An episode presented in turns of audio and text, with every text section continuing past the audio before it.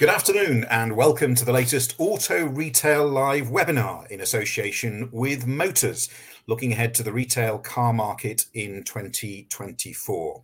I'm Al Clark, chairing this afternoon's session, and thank you very much for taking time out of your day to join us as we explore the opportunities for the next 12 months with a panel of leading retailers sharing their thoughts and practical suggestions to be successful in the new retail landscape.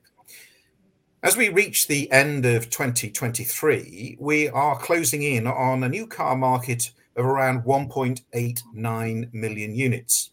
Now, this will be a growth of 17% from this time last year, from 2022. And remember that we have seen supply outstripping demand at this volume. The SMMT forecast a new car market of 1.97 million cars in 2024, which is around 4% more than this year. And of these 1.97 million, manufacturers must ensure that 22% of the sales volume are zero tailpipe emission cars. Factor in interest rates, consumer confidence, and the values of used electric vehicles, and of course, it makes for a challenging business planning environment, which is why our panel is here to help you. Your comments and questions are, of course, central uh, to our discussions at Auto Retail Live webinars. Uh, so please do take the opportunity to pick the brains virtually of our panel uh, and make use of their expertise. We have, of course, just 40 minutes today. So, suggestion please enter your question now. And if you have comments, you can send them in the dialog box here on the webinar, or our editor, Tristan Young, is monitoring Twitter uh, using the hashtag ARNLive. Our panel today includes Phill Jones, the COO of Motors, providing us with consumer insight, uh, James Brearley, the COO of Peter Vardy, uh, with 15 locations across Scotland. We have Peter Smyth from Swansway in the Midlands, North Wales, and the Northwest, and Jason Cranswick, COO of Marubeni Auto Investment UK, with locations in London, Manchester, Yorkshire, and the home counties. So let's to uh, our discussion. And first of all, uh, Phill, Phill Jones from Motors. If we look ahead to 2024, let's just start. We're not going to spend a lot of time looking back at 2023, but can you share the latest feedback from retailers um, in the Auto Retail Barometer? Now, this is a twice yearly survey across a range of topics from showroom traffic and pre registrations and profit and so on. Are we closing the year in a happy place? Good afternoon, Al. I think, um, yeah, to ask any car dealer if they're they're closing the year in a happy place is um, is is is trying to find kind of a ray of ray of light where there might not be one. Um, but despite you know dealers generally being grumpy around kind of the winter slowdown, um, the barometer isn't actually showing a great great outlook. It, it, it's showing slightly more um, positivity around the economy as a whole, which I think is reflective of the fact that June, there was a lot more instability. You know, we didn't know if interest rates had peaked or the such like, but we're still not in a brilliant position. So there was still kind of lots of negativity, but slightly less negative than before. But this flows through to dealers' expectations for their own business, and um, dealers are generally expecting profits to decline um, rather than kind of increase or, or, stay flat. And the proportion of dealers who are expecting their profits to decline has increased. So people have got uh, more negative or bearish on, on on the future. So you kind of do have to squint at the data to try and find rays of optimism. People are expecting um, showroom visits to, to be down, albeit less down than um, than, than this time um, um in June, and you know even EV demand expecting kind of moderate growth rather than kind of anything particularly exciting. So I would I would say on the whole, people were clearly kind of a little bit grumpy um, filling in these surveys. Um, and certainly from the, the sort of the consumer demand side, we don't quite see that. So I would say that it's probably reflective of a market that has opportunity in it, but you just have to be probably quite smart to eke it out. Mm. Well, full details will be in your January edition of um, Auto Retail Bulletin. But what's your what's your takeaway then from let's do 2023, uh, Phill? I mean, it's been a roller coaster year, but what's your takeout as we sit here in December? I mean, the key takeout I think is that um, people don't have any more money and stuff is more expensive. And unsurprisingly, that has flowed through to demand. So we've seen eyeballs go from younger cars to older cars, and that's primarily led by price. But it hasn't been disastrous, and there are definitely signs of optimism. And I guess we even go into the end of the year where we've gone from talking about stock shortages for the last kind of um, 18 months or so. And now actually people are starting to talk about being able to buy stock and there being profit opportunity out there. So again, I think dealers trade off a little bit of volatility and it's about being agile and flexible and you know probably a bit of that entrepreneurial spirit that carries the industry through Let's turn to Peter, Peter Smyth from Swansway. Welcome back, Peter. Um, it's nearly Christmas. What's your end of term report then for 2023 in terms of your market with new and used vehicles? Um, I think if it, if it was um, if we were talking about the year, I think the year started off very very well, and certainly after September, it started to fall away quite alarmingly, um, and has backed up everything that Phill has uh, has, has, has just said. Um, certainly, with the used car correction that has taken place, it's meant that you're going to have to move quickly within the market. There, I think there are two schools of thought out there at this moment in time uh, with the used car correction. There are those that are holding on, hoping that things will get better, and there are those that have taken decisive action. And which camp do you sit in? I've taken decisive action and it's felt painful. Um, but you know, there are certain franchises. If you take, for example, the JLR franchise, and where big ticket items have dropped ten thousand pounds, I don't believe they're going to get ten thousand pounds better come January. They might get fifteen hundred quid better. Um, so uh, we've worked on the basis that the first blow is the best blow. Before we leave 2023, let's let's hear from James. James Brearley um, at Peter Vardy. James, we're close to the finishing line um, for this year. Are, are, you now kind of in the mindset of clearing the decks and resetting for 2024? I think the truth of it is, and I, I echo really what Peter said earlier on. I think um, you know it's pretty obvious when interest rates rose at the last time in July that the market was very difficult. And I think for those people that sort of started to react then and probably pulled stocks down at that point, they're in a better position um, running into next year. But I do think there's some, there's again, really to touch on what Peter said about about new cars, and he singled out JLR as an example, which is a good example. I think what we've got is we've got a, a two-speed market around used cars at the moment. So I've got some optimism around low price point cars. So if you look at cars that are circa, you know, circa under fifteen thousand pounds, if you think about it, the market correction a couple of months ago and well, during the last couple of months has brought those cars down quite substantially to a reasonably affordable level. So actually, you know, if you if you're if you're somebody that's been put off a purchase, you're now looking, then suddenly there, you know, there's some demand there again, and you can see you know prices stabilizing at that price point. If you go at the opposite end of the market, where you've got, you know, for example, on the JLR point, uh, you know, JLR have, sort of put a ten thousand pounds FTA call it discount on Range Rover Sport. In a year, you've gone from a car that's an overlist car with lots of people going, this is really pleasurable. I can run one for six months and change it for no money to the point where suddenly those cars are now starting to lose money because there's 10 grand off a new one. So I think the reason I talk about two speed is I think there's a, there's a section of the market we've covered that probably went into difficulties earlier in the year that's now starting to recover and looks value. And then there's a sector of the market that I think still got quite a lot of disruption, largely because of the actions of, of the car manufacturers and oversupply is the truth of it. And, and are you focused now? I mean, as we sit, we're 12th of December. I mean, kind of there's there's limited, I guess, action you can take to to make year end massively different. But are you are, are you thinking now? Are your thoughts moving towards 24? Or are you still working on year end? Oh, you got to do both at this time of the year. I mean, I mean, as um, as we said a few minutes ago, as Phill said a few minutes ago, I mean, you, you know, it's a tough it's a tough end of the year. But if you're not working on what does January look like and getting out of the trap really quickly, you're probably behind the game. I mean, we you know we all know that the most viewed day for car adverts is Boxing Day. So if you don't have all of your stock on the shelves priced correctly and, displayed correctly by now, you, have got a problem. There's the first practical tip from James. Um, let's move to 2024 um, and bring in Jason Cranswick from um, Marubeni um, Auto Investment UK. Jason, you've obviously got a good spread uh, geographically um, mm. uh, with your with your um, network.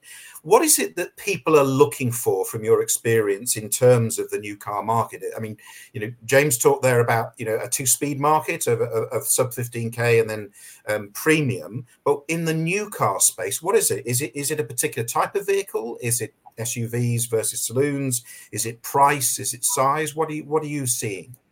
I think I think price is, always an important factor. You know, and our brands, our new car are invariably Southeast Asian brands. You know, Japanese and some Chinese brands now, um, and Korean. Um, and so I think you know there is price sensitivity. I think we're seeing that some of our um, OEM partners have come back into the market with tactical offers. Um, those tactical offers weren't necessarily there um, uh, earlier on in the year. Um, I think we sell a lot into the B2B market as well. We're a big fleet business. Um, so, of course, that relies very heavily on the OEMs having stock available and strong competitive offers in place. So, I suppose the narrative to a lot of this is, you know, things have become tactical again. The balance of supply and demand has ticked in the opposite direction to where we had been for the last couple of years. And so, um, you know, it's probably a little bit more of a push market than uh, than we've known it for some time. I think as a dealer, what we've had to also do is make sure that we are delivering, you know, a great customer experience as ever. And um, you know that is a defining point because price parity is largely there across the market. Everybody's competitive, but how do you distinguish your services and your businesses over those uh, in, in the competition? I think you know customer experience is is a key part of that. And is there any shift in in appetite from consumers coming into the showroom or, or, or getting in touch with you for a, a, particular type of vehicle? I mean, I'm nudged towards EV. Are you seeing any shift in that sector, for example? Um, uh, again, there's a north-south divide. So we've got businesses in West London that have always been, you know, well ahead of the curve when it came to um, EV sales. Um, fair to say, I think there's been a correction there um, post October with the government announcements around the deadline, it's maybe pushed consumers further away from EV adoption, uh, which I don't think has helped us. But thankfully, a lot of the EVs we sell are into businesses, and the tax advantages and the um, you know the, the, the kind of imperative has been there, you know, for fleet and continues to be there for fleet. Um, we don't have the um, exposure up into the high premium and luxury brands, uh, so a lot of what we're selling is, you know, is is is, is mid market, and you know, um, uh, there's been a continued demand for you know good value, highly reliable, well recognised brands, and we continue to push hard with certainly our MG products, for example, um, where we're seeing that uh, consumers are prepared to step into a, Chinese brand brackets um, but but the question there is one that they recognise as being something you know, you know, the MG brand is is is recognisable in the consumer's lens beyond maybe some of the other brands that are coming into the market today. You're watching the Auto Retail Business Briefing. We're looking at 2024, some of the considerations uh, when you are planning and thinking about uh, budgeting and thinking about your go to market next year. James Brearley, can I come back to you on something we just touched on there? We touched a bit on EV. I'm thinking here about what the factors are that are in the market which apply pressure beyond consumer demand. Um, I mean, you've got the ZEV mandate, um, and you know what in turn that means to you as a retailer. I know there's a political discussion about it, and there's no EM angle to it, but but what are the factors like that that you have to consider in in 2024? Okay, so I'm going to. Uh, this might sound a bit odd to the audience, but I'm going to describe it as a runaway train that we can't control. And what I mean by that is, if you look at, you know, as you said, the political side of it, and you, and you look at uh, where the car manufacturers are, and you look at all the, the, you know, the fines for too many ICE vehicles, and all of the factors that none of us can control. The one thing that you can absolutely guarantee next year, given you know the supply demand position, is that EVs are going to get cheaper. So if you if that's the case, you know it's very difficult to sit there and, and plan your business around any used activity around EV because you really don't know what price you're going to buy into and what price you're going to sell at. Now, of course, that's always that's always been the case. It doesn't matter. You have to watch you're going to sell nearly new cars, you have to have to be careful of what's going on in the new car market. But as I say, EV for us just looks like enormously oversupplied relative to the true natural demand for those cars. And I think there's a whole load of dangers. I think you know, we'll we'll end up um, as a as a bunch of retailers putting people into EVs that they're not potentially suitable for. So I think that's a potential lookout. Um, I think there's, you know. You mean when, when you say that, Jimmy, are you thinking in terms of the risk of mis-selling and, and vehicles being backed? Yeah, I think that's the truth. I mean, we, you know, if you think of um, you know, the dealers are going to come, retailers are going to come under more and more pressure to hit a model mix of ICE vehicles versus EV vehicles. We're seeing that already. Then at the end of the day, retailers are retailers, right? So they're going to, you know, under under risk of losing margin, will try and sell cars in the correct mix and that isn't particularly great, I don't think, from for the consumer story. So I think there's some, um, I think there's some real lookouts on the horizon for all of us, never not notwithstanding the the disruption to price. If you have comments or questions to ask to our panel, you, you can do so in two ways. You can type in a question um, in the dialog box here on the webinar platform, or you can use the hashtag ARNLive. Um, James, stay with me for a second because we we've touched on cost of living and interest rates, and Phill flagged that up at the start of the um, the conversation, saying it's been a, a reality. Um, things are a little bit better, but but is it still tough out there in terms of getting people into the vehicles they want because the prices are too high? Well, I, I, the only thing that surprises me around the results of the survey is that people were saying it was potentially getting better. I don't want to be the prophet of doom, but what I do know, I've been in this business for you know, almost four decades, and the one thing I've learned over the years is the, the biggest danger to the two biggest dangers actually to our to the retail industry and I guess for OEMs as well are interest rate rises and cost increases. And right now we've got both, plus a whole load of confusion around, you know, ICE and and, and BEV, etc. So, I, I, from a cost perspective, I mean, we've seen all of us have seen extraordinary cost increases this year um, which has caused some structural issues in you know specific types of business. It's caused issues everywhere, but there are specific types of business that have been really, really hard hit. Um, interest rates, you know, let's be fair, it don't look like they're going to come down anytime soon. Uh, even the most optimistic of us say maybe in the middle of next year by a quarter of a percent. In real terms, if you think about it, we've got price inflation over the last two years on new cars, which is now starting to correct itself because of supply. We've got price inflation on used cars, which is dramatically correcting itself and actually was entirely predictable. And then we've got higher interest rates and clearly rising monthly payments. And you know, clearly, the monthly payments are getting to a point where it's unaffordable for people because customers have got their own issues with cost, whether it's their own business or household. So, I mean, we've got a, what we've got is a rapid slowing of the economy, and, and I'm not entirely sure that the Bank of England nor um, the government actually realise just how rapidly this economy is slowing.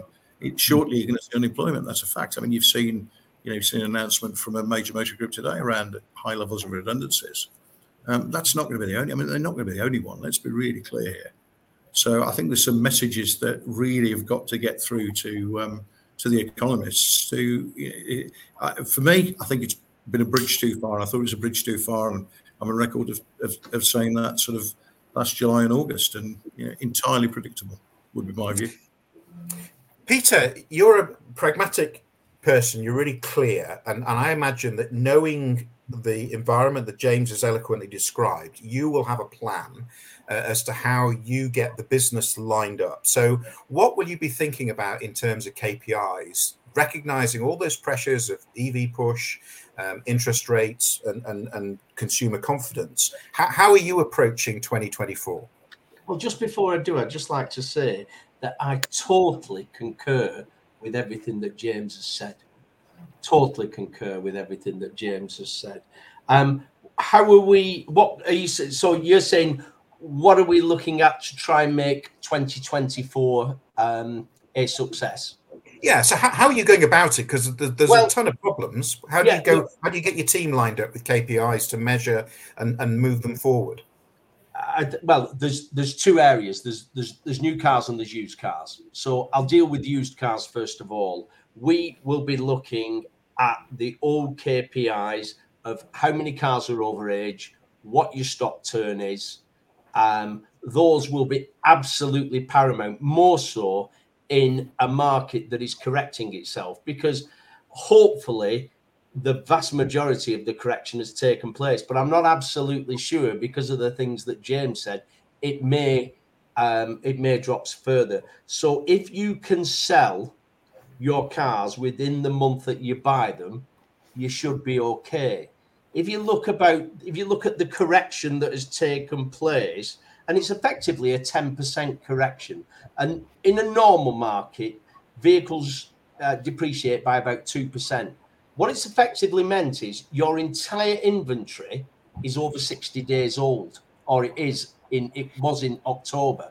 So that's why we've worked very, very hard to clear the decks, if you if, if you like, for for January for January. We have had a good year, so we can afford to do it. In the new car market, I think that James may be right. There may be a reduction in EVs, but it will not be, be before the OEMs blame us for not selling the vehicles, that we're not interested, that we are turned off EVs, etc., etc. So, um, you know, there is a major focus from us that whatever our target is in one particular month, be that 50 cars, that 20% of that is going to be EV uh, because it is a white hot subject that is not going to go away. And let's face it, eventually we will, all the cars that we're going to have to sell will be EV. And the ZEV mandate is putting enormous pressure on the OEMs in fact, I would use the term fear has started to creep in. Hmm. So it's a two pronged attack of the KPIs of um, stock turn and selling the cars in the month that you buy them, and from and have a serious focus not just on what your new car target is, but you need a percentage approaching twenty percent that you're going to have to try to sell to a retail customer practical advice. That's what we're about. Thank you very much, Peter. Jason, do you think we've forgotten how to sell in a push market? Um, have we forgotten how to sell? I, I, think to everybody's previous references, we're a very resilient bunch. So I think we can learn it again. Um, I think we've got to go out and kindly remind ourselves and our teams of how to do it. Um, I think you know we've got we've got to be management driven rather than market driven, and I think we've all enjoyed the market driven behaviours of the last couple of years. Um, and I think to Peter's point, you know, I've got know effectively three KPIs in my mind: speed to sale, GP to DP, and conversion. When it comes to speed to sale, we've got to make it quicker. When it comes to GP to DP, we've got to narrow the gap. And conversion, I think we're all still kicking around with too low a level of conversion of opportunity. I bet we're still sat there with good businesses only converting one in four opportunity. It's got to be one in three or better. So I think I think those KPIs would have stood up in anybody's check sheet 20 years ago. They've got to come back into play now. And I think, you know, to your earlier point, and funny enough, Peter and I were chatting early doors this morning about it. You know, we are having to remind ourselves of the things we used to do when we were great dealers before and start doing some of those things again. But what we've also got to do is make sure that we've got a, you know, well informed, you know, data backed decision making process that we can start to really codify into our business operations. And I think that's what makes things different now, rather than things just being a dark art as they used to be. Yeah. I'm sure you've got comments and questions to uh, throw into the conversation this afternoon, and you can do that by typing into the dialog box or using the hashtag ARN Live. Uh, Jason, before we before we move on uh, from from ZEV mandate, what does your crystal ball tell you about what's going to play out in in 2024 because we've heard james say you know prices um, you know may well come down but are we going to have a pre-reg fest is, is that going to be there uh, or, or, something else where, where do you see the, the, the ability to make the market happen come from um, I only wish I had a crystal ball. It would help me certainly in board meetings that at the minute. Um, uh, I've got a vision. It's on the wall behind me, but uh, I don't have a crystal ball necessarily. Um, I think, you know, if we all remember back to, to 2008, 2009, we were having very similar discussions at the end of 2008. And by sort of end of the financial year, a lot of the lost ground had been recovered in early 2009. Um, and the dealers that bought aggressively at the bottom of the market then then you know made great returns when the market returned in the new year. I can only hope that that's the case, but I don't think we can bank on that uh, at this point in time. Um, there's clearly going to be a push into the market, and I think dealers are going to have to be incredibly resourceful to be able to find outlets for the stock that's going to come our way. And we're seeing this already. That a number of OEMs are starting to um, couple up. You know, for every one of those, some of these have to come as well. You've got to do a load of those to make these ones pay. So those kind of tactics are coming back into the market. So we're going to have to be alive to that. And we've got to come up with solutions for what appears to be an upward only direction of cost. And um, you know that's something that that uh, we're going to have to come up with some new plans for because the upward only cost uh, trajectory isn't going to be covered by sustained margins. Margins are coming down, so we're going to have to be incredibly resourceful. Um, so those those are the nearest things to sort of crystal ball hypothesis that I've got. But uh, what I would say is, uh, as an operator, we continue to be ambitious and confident about retail operations. I think we've got people with the skill set, mindset, and tool sets to deliver great performance next year. What we've got to do is just make sure we don't score a load of own goals between now and probably the end of this financial year. That, that's the industry perspective. Phill, take us to the consumer perspective. There's so much debate around the the, the, the EV aspect of it. We, we've got informed consumers because you know your own platform. You know people have visibility; they can see things. But but how how much awareness from from your insight as motors have cons- do consumers have in terms of where prices might be going? What's the expectation you think going into 2024? Yeah, consumers are pretty savvy, to be honest with you, and um, stat that just came out recently from us is that the the buying journey, the search journey, has increased from 42 days in 2021 to 50 days. You know, this is an average of, of averages, but in general and unsurprisingly, people are saying the car buying journey is longer. They've got more information to take in. There's noise in the market around kind of corrections in used car prices. Um, I think there is a curiosity if not demand for EVs. I think lots of people aspirationally like the idea of owning them. No, from used cars, it's still kind of relatively low in terms of like the proportion of kind of um, cars we have. But we are seeing 24% of car buyers saying they, they now include EV and hybrid in their search. So it's now that market is going to get get bigger. And so I think it's become more complicated. One, the market's more complicated because you've got um, ICE versus um, versus electric. You've got cost of living pressures. You've got affordability um, costs to consider. So this is not going to help Jason's kind of margin chase, but you're going to have to fight harder at the top of the funnel to get to get the visibility, and that can be really hard. So you know, focusing on being operationally slick and converting leads is still important. I mean, I've been in this job now 13, 14 years and all the way through that time, dealers have missed 30% of telephone calls.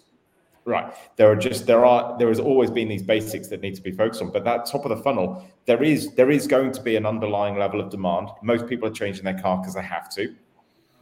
And you've just got to make sure you're you're you're there visible and ready to react and ready to respond. So kind of to fast forward to kind of my tip and I'll, I'll, put this on on kind of our customers to come and ask us this question as well is what what are people searching for? Understand how people are engaging with your stock and what what people are engaged with in the market and use that data so that you're you know you've got the right stock and you're marketing it and presenting it um, in in the right way. Because it is going to be tough to make sure you get the consumer's attention and give them enough confidence to to transact but is the consumer informed to the point where they understand the 22%, they understand the political environment pressure, and will sense and be, and be coming in asking for discounts? I mean, we saw the market movement by Tesla, uh, which, you know, sort of bump change, change things quite quickly. But are consumers at that point where they will come in and go, look, I know you've got to get rid of that car, so I expect a discount? Are they at that level or not? I wouldn't say they're quite at that level. We saw um, a change in kind of demand with the um, pushback of the government dates. We saw consumers. We were doing a survey literally at that at that time, and we noticed that people said actually they sort of desire to change right then and now. But you know, people are in market for you know nearly two months looking for cars. They're watching the prices. They can see them kind of changing, and I think there's been so many attractive offers on new EVs, and you know, like the chaps are saying, I think there'll be more of that next year. And the correction in used EV means that they're now kind of in line of sight. I think many people are aware that used EVs are, are much more attractive. I mean, Tesla Model 3s have been one of our kind of top selling, fastest selling cars all year round because they're an aspirational car and you now can get a decent one for under 30 grand. You know, consumers are are hot, you know, smarter on this and quicker to respond. I don't think they're kind of, you know, kind of making lists and kind of comparing prices, but they feel it and it becomes real because everyone's budgets are fixed and you know suddenly something comes into your your line of sight and you're, you're able to take action on it James, just before we um, jump onto some of the, the questions um, we've been receiving, I just want to ask a, a, geographic question. Is, is there any difference in Scotland? I know you know we're all part of the UK, but is there any difference in in, in your seeing regionally with the EV discussion uh, versus ICE? Yeah, for sure there is. I mean, uh, you know, if you take the extreme example, I mean, I've spent many years, as you know, operating businesses in London, so I know exactly um, what Jason was talking about in terms of, you know, there's a latent demand in London. Um, you don't have quite the same latent demand in Aberdeen, right? But then you have difficult, you've got other difficulties, and what I mean by that is actually, you know, in Scotland, the distance between towns is much greater, albeit actually it's easier to get around. But of course, what that then requires is you know, a lot more charges and a lot more you know, ability to charge on the move kind of thing. So yeah, of course, there's, there's regional differences. I mean, I live in in uh, on the on the sort of English Welsh border, and you know, I think you could count the number of public charging points if I went west, probably on one hand between my house and the coast. So I mean, you know, wherever you are in the country, there's a whole different infrastructure setup. Is the short answer to your question?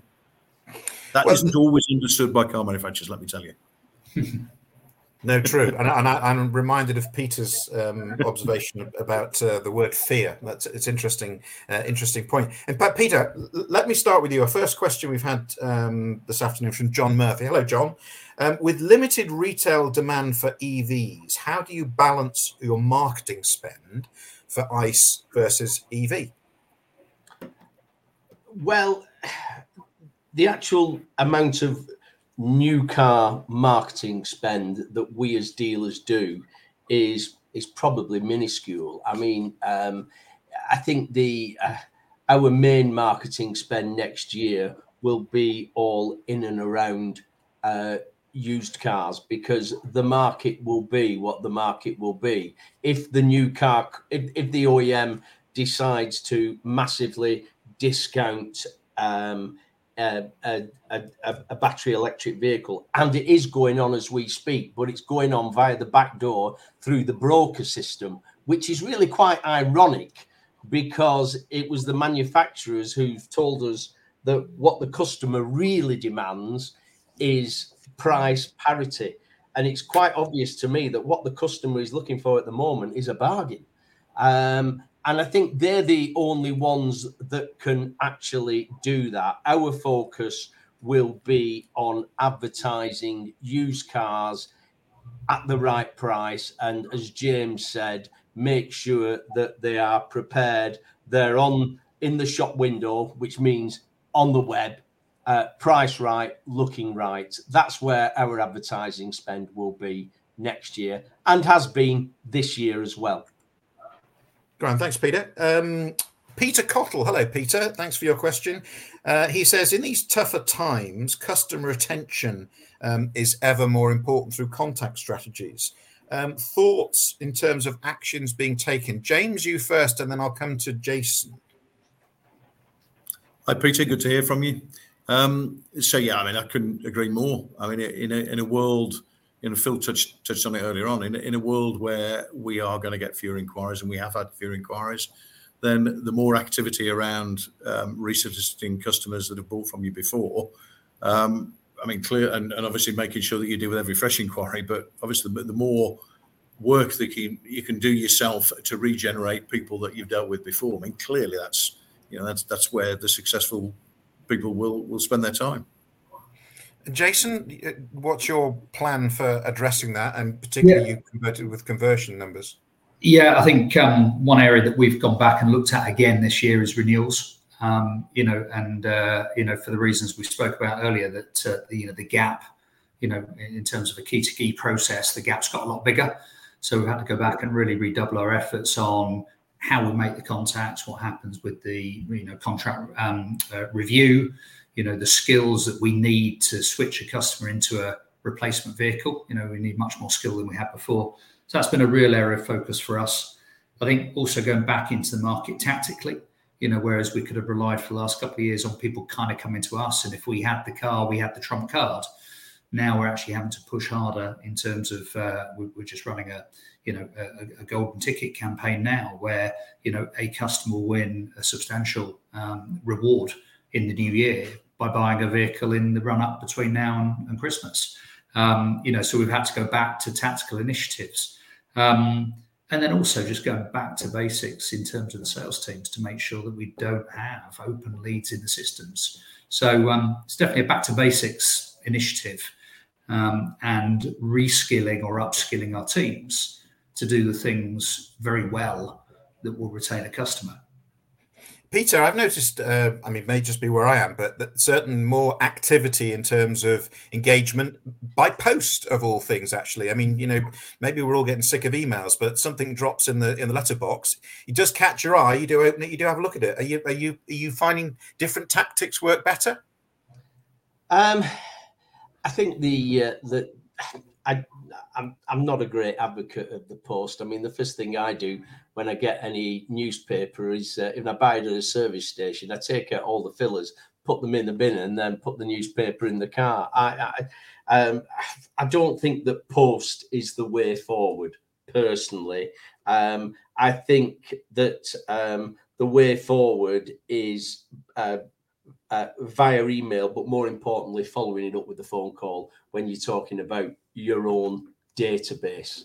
Um, mm. So I think the email contact as a taster, followed by um, actual uh, physically uh, picking up the phone and, and, and speaking to customers.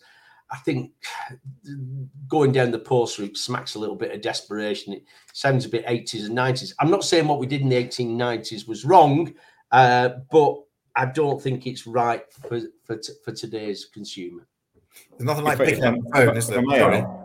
There's one thing to add on that, which again I shouldn't say as a classifieds really, but one of the things that comes out of data is people want reassurance. Yes, things are more expensive, but people are less likely to give up on things like warranty. So when you are talking about re-engaging your customers, coming at it from a point of actually we can be supportive and kind of help you through this, actually that's helpful. It's confusing buying a car. Actually, to have a you know a trusted kind of kind of retailer working with you and helping you is a real chance to get that goodwill instead of you know just coming across as junk mail.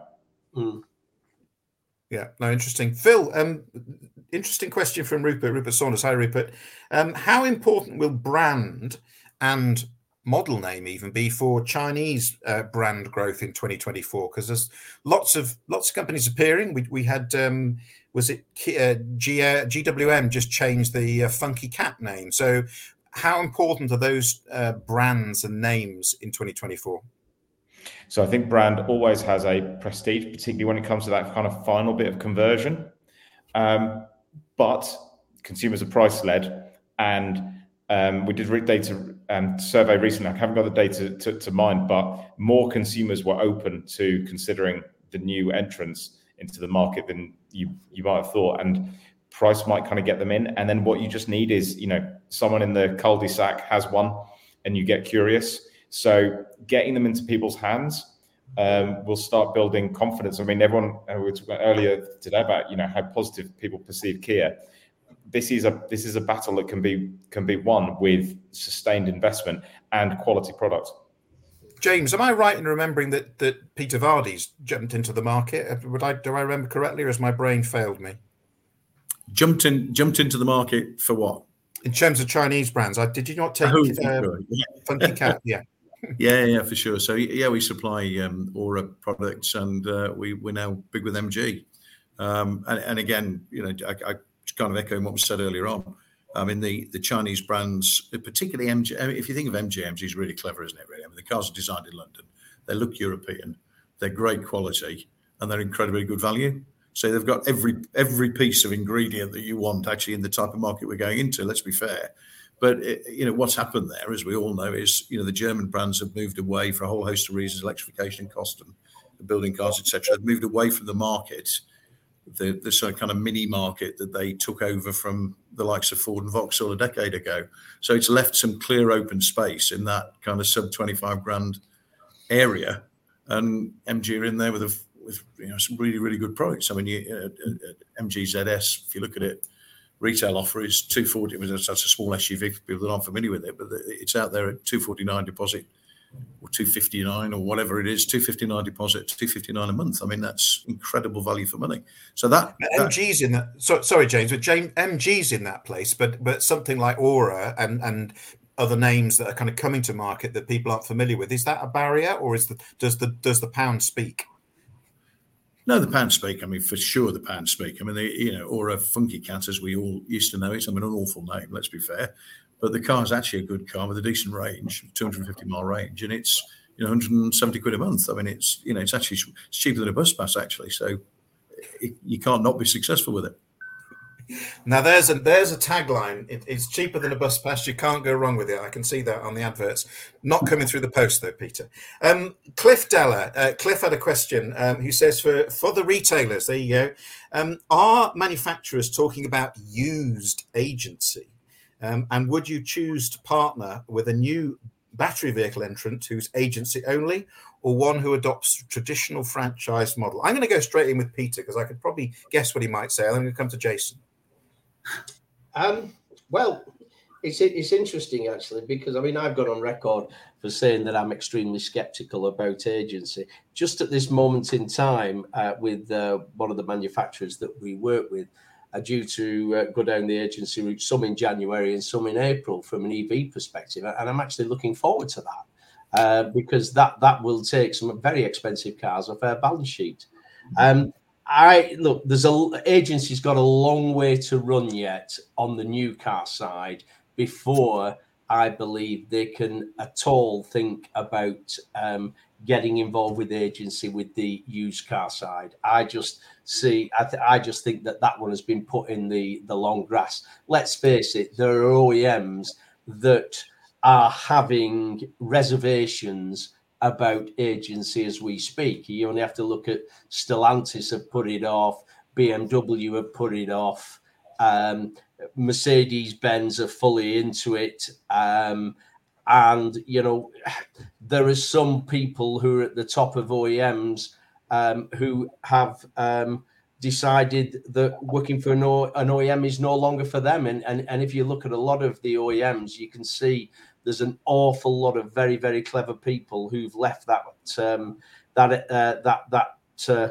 the, the that particular OEM. Well, all OEMs actually. I think there's a degree of skepticism on on both sides. But as far as used is concerned, I think we're a mile off that because I think we've got a fair amount to run with the new car side of things. Jason, what are your thoughts? Um, I don't know if you can see it behind me in our vision illustration. Agency is a headwind that we've been sailing into for some time. Uh, I'm with Peter. I think, I think the question is, is it true agency? In the day of true agency, where the liability for balance sheet is not on our balance sheet and the market steering is only that of the OEM, and we're in a position where we can effectively be final point of contact to the consumer for fulfillment, then that's a good place the reality is that's not the version of agency that's often being put forward and described. So I think it has to come back to a very pure agency. Um, and, and I think, uh, you know, to, to Peter's point, you know, this is something that's been given a very firm punt out of 2023 in, into 24, indeed 25 by some brands. So let's see what happens there. And I think we're a long, long way away from a true agency being a used car feature as well. But uh, you know, in its purest sense, it's not something to be scared of. There's many upsides for a dealer, but in an unpure delivery, we get all of the downsides and none of the upsides. This has been the Auto Retail Business Briefing for 2024. We're not done because we have practical tips from our panel. Um, I am going to ask Phill, Phill Jones, um, CEO of Motors, what's your takeaway? Uh, my takeaway is to look at the top of the market, look at the funnel, look at the page views on the cars you've got in stock. Ask your advertising partners what people are searching for, um, because we're going to have to kind of have sharp elbows when it comes to getting in front of consumers. Peter Smyth uh, from Swansway, what's your tip to take away? Uh, it's a very practical tip. What I would say is, uh, as a as a sales manager or a head of business, I think what you need to do, you need to look at your salespeople who have not sold a retail EV in the last two months and ask them why. Because one thing you can bet your bottom dollar is the OEM will. They will be asking us why. Why haven't we sold those vehicles? Good tip. Jason, what's your takeaway tip from thinking about 2024? Uh, focus like a laser on customer lifetime value. I think that's the single biggest lever you can pull. And finally, James Brearley, COO of Peter Vardy. So my mine would be simply this: buy really well, be very selective about what you buy, sell very quickly. Um, look at every area of cost continually because that isn't going to get easier for you, uh, and watch new car activity like a hawk. And uh, to expand on that, just and, touch on the point earlier raised on agency, if you just to put a perspective on the market for a minute if you look at some data that ASI published last week, it showed that Mercedes Benz in the last 12 months according to ASI, have spent 156 million more on supporting their cars into the market in the last 12 months. Now, if I were still a Mercedes Benz dealer, I'd be sitting there saying, you know, agency maybe isn't a bad thing because that's 10.8% of the retail price of every single car. So, from a protectional point of view, that's probably protected the dealers really well. But if you're a if you're somebody looking at buying used cars next year, and you consider buying Mercedes products as an example, I'd be very careful at, um, at what you pay for nearly new cars. Thanks, James. And thank you to our panel. And thank you for joining us today for the Auto Retail Live business briefing. Uh, we'll be back in the new year. Uh, but from all of us here uh, on the programme, from Tristan, uh, our editor, thank you very much. All the best for the end of 2023. And here's to a prosperous and successful 2024.